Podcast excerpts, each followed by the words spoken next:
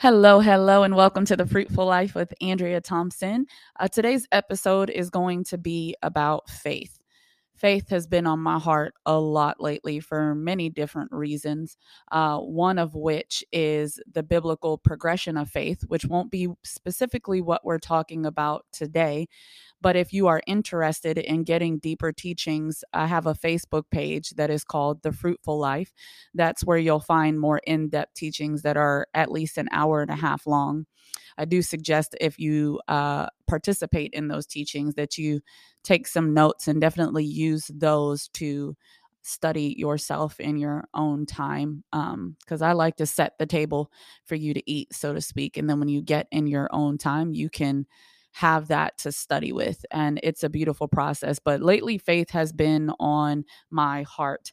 Um, God has really not let me come away from this subject matter. One of the things that I taught the other day um, within the concept of the biblical progression of faith is that faith is precious faith is precious. Uh, first and second peter both label our faith as being precious. Uh, first peter actually labels our faith as being more uh, valuable than gold. Um, i always think about how every single word in the bible is god breathed every single word um, everything that is in there is for a purpose. And I find it interesting that Peter chose to use gold uh, in this particular instance because he was showing us something that every culture would know is of value in the natural. And then comparing that to faith and the value of faith. And then behind that, he says, gold perishes, faith does not. So that also gives me the aspect which I've been learning a lot lately is that we are to be a people as true believers that are marked by an eternal mindset. We are supposed to be able to live from the eternal, to know about the eternal, to hope in the eternal. Our joy is found in the eternal. And um, everything that we look forward to in eternity really helps us to endure in this life and on this earth in a fallen world. But today, in particular, I do want to talk about the subject matter of faith because it's just such a good topic. Where I want to start is in Matthew 8, 5 through 10.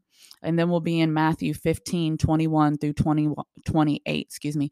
These are the two accounts where Jesus himself, red letters, um, spoke of great faith. There's only two accounts, um, as far as I know, in the Gospels where Jesus labeled something as a great faith.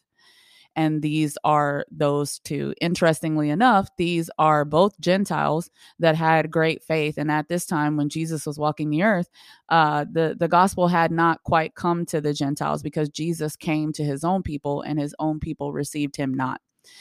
So, with that being said, let's start off in Matthew 8 5 through 10. It says, Now when Jesus had entered Capernaum, a centurion came to him, pleading with him, saying, Lord, my servant is lying at home, paralyzed, dreadfully tormented. And Jesus said to him, I will come and heal him. The centurion answered and said, Lord, I am not worthy that you should come under my roof. So if we could just put a pin right there, I want to, because I'm going to link this to the other account of great faith. So there is a reverence right there. We don't know what kind of revelation that this centurion had about Jesus and who he was, but at the end of the day, he has very clearly approached him with reverence. Okay. That is a key to great faith. And so he says, But only speak a word, and my servant will be healed this is something to really meditate on because all of us, all of us are guilty of struggling in our faith, especially when things are unfair or we hit a trial in life uh, where we feel consumed by circumstances or fears or worries or concerns. That can be a gamut of things that we deal with in everyday life. And this is showing me that this guy is saying, say the word I mean, that's pretty much what he's saying. Say the word, and I know it will be done. May we be like this man, where we look at the word of God, we read the word of God, we meditate on the word of God, and we say, You said it, it shall be done. Hallelujah. It says, For I also am a man under authority having soldiers under me, and I say to this one, Go, and he goes, and to another, Come, and he comes, and to my servant, Do this, and he does it. When Jesus heard it, he marveled and said to those who followed, Assuredly, I say to you, I have not found such great faith, not even in Israel. So, this particular instance, I want us to take away from this that this man understood authority because he was in authority militarily he understood that when you command something when you're in a a position of authority and you command something it gets done period and so he was approaching Jesus with that mindset to say, I know that if you say the word, it will be done. You don't even have to come with me. I believe you right here, right now. Because we also have to keep in mind this is first century, this is Jewish culture most of the time this wasn't a situation like we live in american society where you know you can go get in your car and go down the street to someone's house five ten minutes away. You know a lot of people were on all people were on foot and it wasn't a situation where it was often five or ten minutes away. So that is some faith to say say the word and i know it'll be done. When the person that he's asking for jesus to touch for jesus to heal for jesus to deliver is not with him right? So this is the first thing I want you to get. Then if you'll flip to Matthew 15, Matthew 15, 21 through 28. It says, Then Jesus went out from there and departed to the region of Tyre and Sidon. And behold, a woman of Canaan came from that region and cried out to him, saying, Have mercy on me, O Lord, son of David. My daughter is severely demon possessed. So there we go again. There's the reverence. This is a Gentile, which means she didn't grow up with the Torah, okay? She's already walking in faith by saying, Oh Lord, have mercy on me, son of David. Okay, she's walking in humility, not to mention she's crossing cultural boundaries by being a Gentile and approaching him in such a way. It says, But he answered her not a word. So he ignored her. Okay? That's that's the first part of him dealing with her. It says, "And his disciples came and urged him, saying, "Send her away, for she cries out after us." Okay, and I'm sure she's within earshot hearing this. And it says, But he answered and said, I was not sent except to the lost sheep of the house of Israel. So he's pointing out to her again, I was I wasn't sent to the Gentiles. I was sent to my people. Now look at her response. Then she came and worshiped him, saying, Lord, help me. So she's pushing back that he ignored her. Now he's saying, Look, lady, I was not sent, but to the lost sheep of Israel. She's still pushing through. And then it says, but he answered and said, It is not good to take the children's bread and throw it to the little dogs. Now, mind you, that that word dogs is a is a cultural word for them. It's not as bad as we think it is. Okay, so so that's not my emphasis here. My emphasis is this is the third thing, and she's still going to push back past it rather. She's going to humble herself every time. And she said yes lord yet even the little dogs eat the crumbs which fall from their master's table. So there's the, the, uh, there's reverence again. And then it says then jesus answered and said to her o woman great is your faith. Let it be to you as you desire and her daughter was healed that very hour only two accounts, y'all. So I want to point out a couple of things that we see as a common theme here humility, okay, that are characteristics of great faith, desperation, okay, but that desperation is linked to faith. It's not desperation like wishful thinking, it's desperation in like, I'm going to keep pushing through, I'm going to keep persevering, I'm going to believe you, God. The understanding of authority simple childlike belief, pursuit. The Bible talks a lot about pursuing particular things, right? Which is an intentional going after, a seeking, and then not giving up. That's a whole other word right there where we're not a people who draw back, right? So I want to talk about what specifically constitutes little faith. So if you'll because there was many instances more than the two more than the two that talked about great faith. Sorry, you're probably going to hear my my Bible wrinkling in the background. Matthew 6:30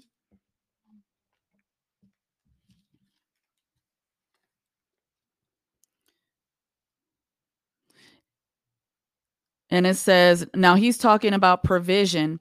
Now, when we say provision, that isn't just finances, but the things that we need food to eat, clothes to wear, things like that.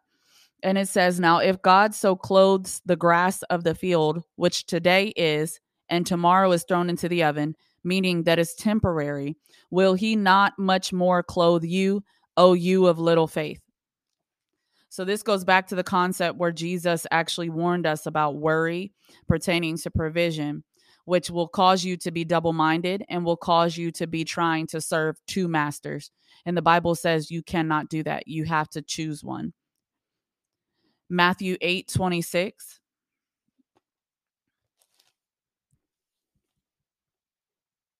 It says, But he said to them, Now, this is when the wind and the waves, everybody knows this story.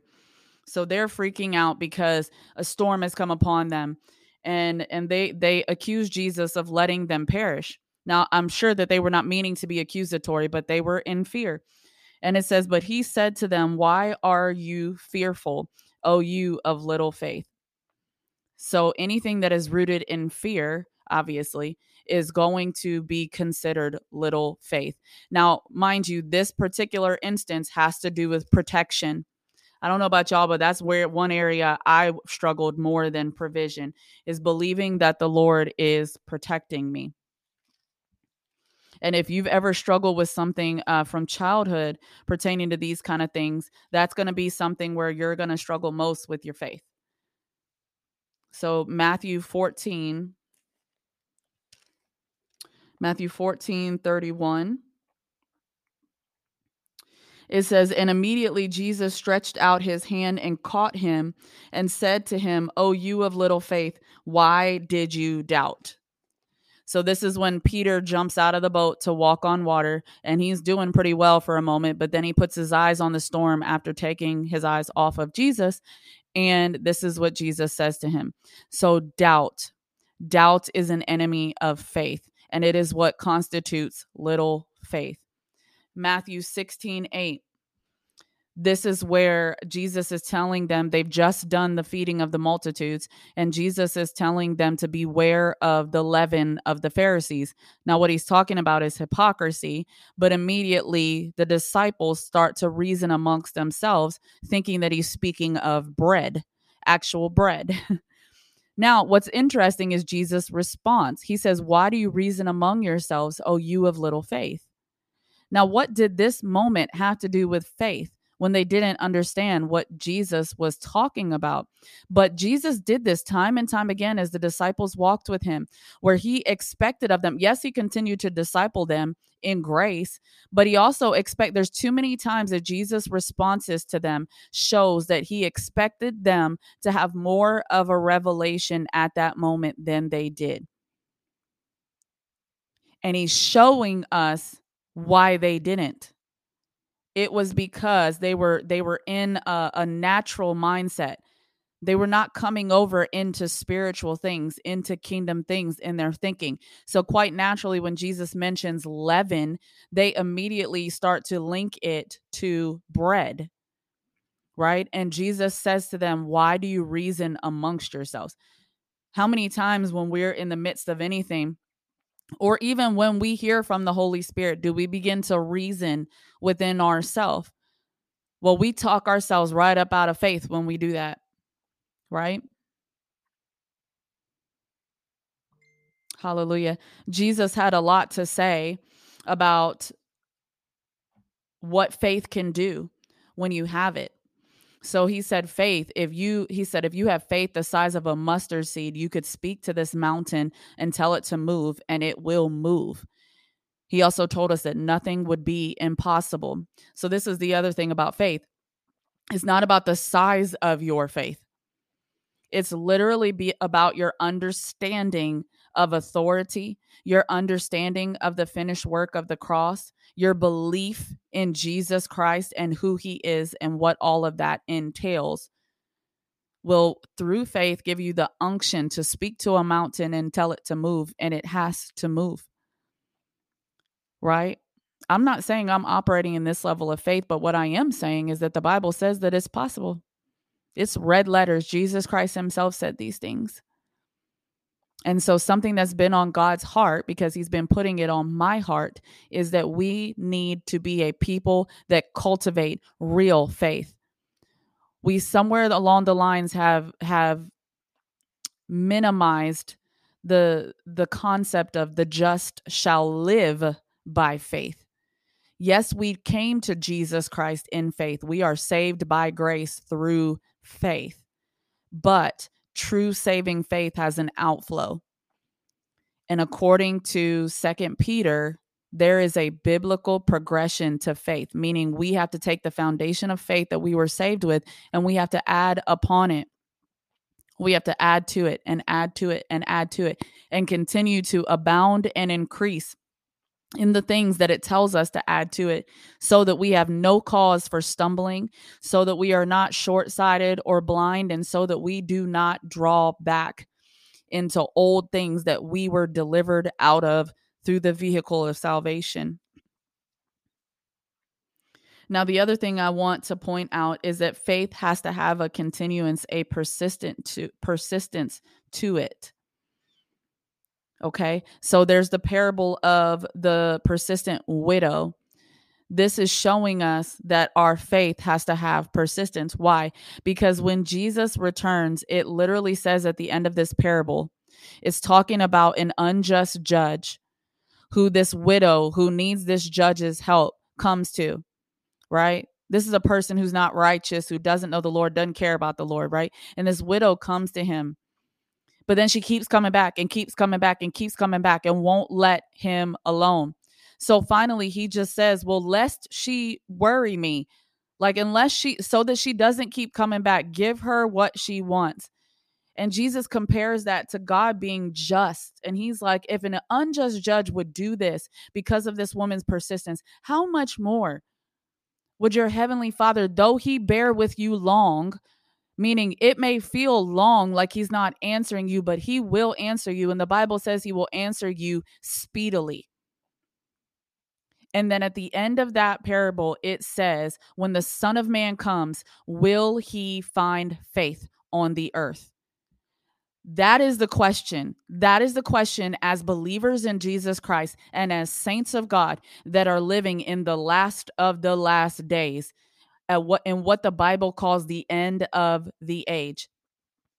We have to ask ourselves if we have been cultivating a real faith that we live by, not the original faith that you turned to Christ in and that saved you and placed you on the ground of justification, but have you cultivated faith? And the way in which you know that is to look at Second Peter and the progression of faith.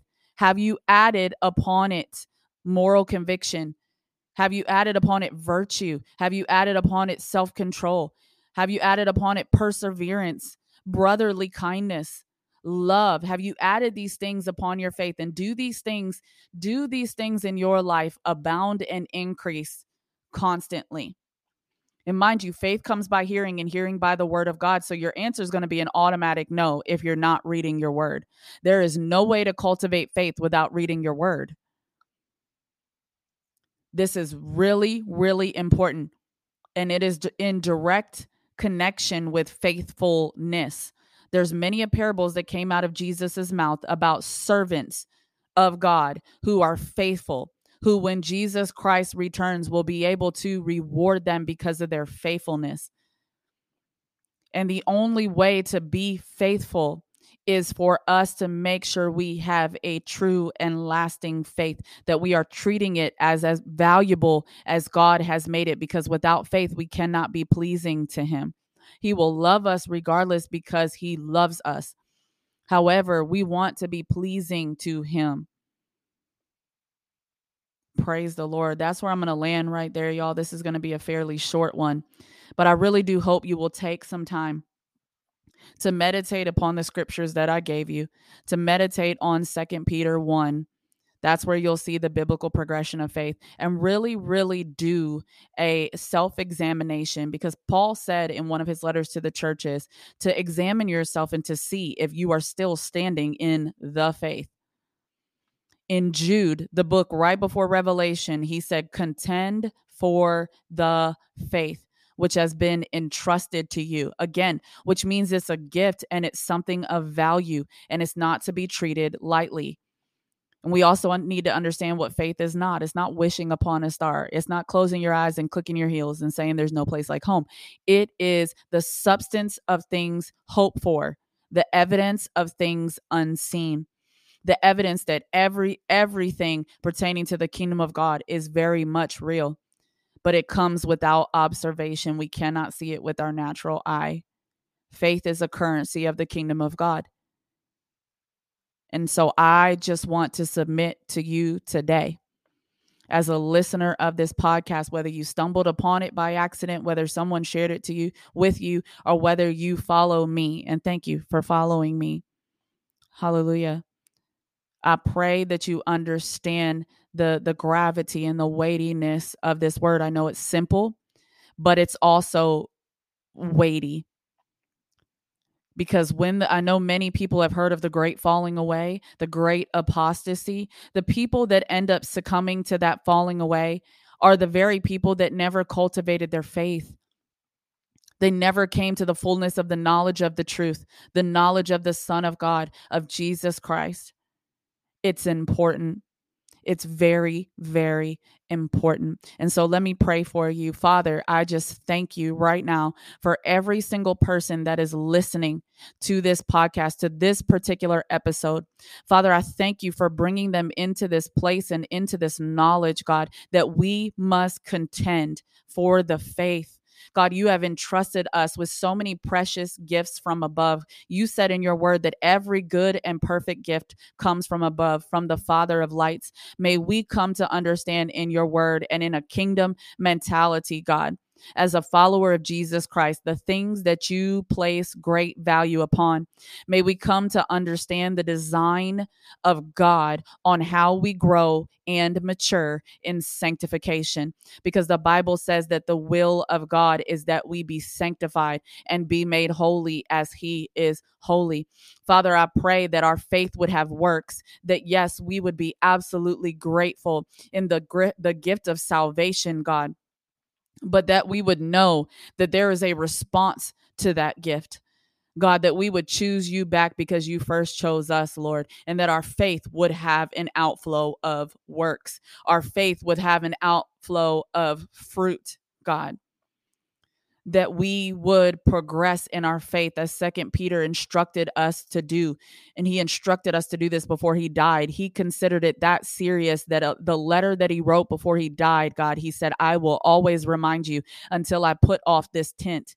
He even mentioned god that it was something that they already knew and were established in yet he found it so important to mention it to them again so God, if he found it that important, I think we should take it in we should take it very seriously, God. And so I pray that you would stir up the hearts of believers that are listening to this, God, and help them to understand faith. Father, we bless your holy name. Let the word of the Lord go forth. In Jesus' name I pray. Amen.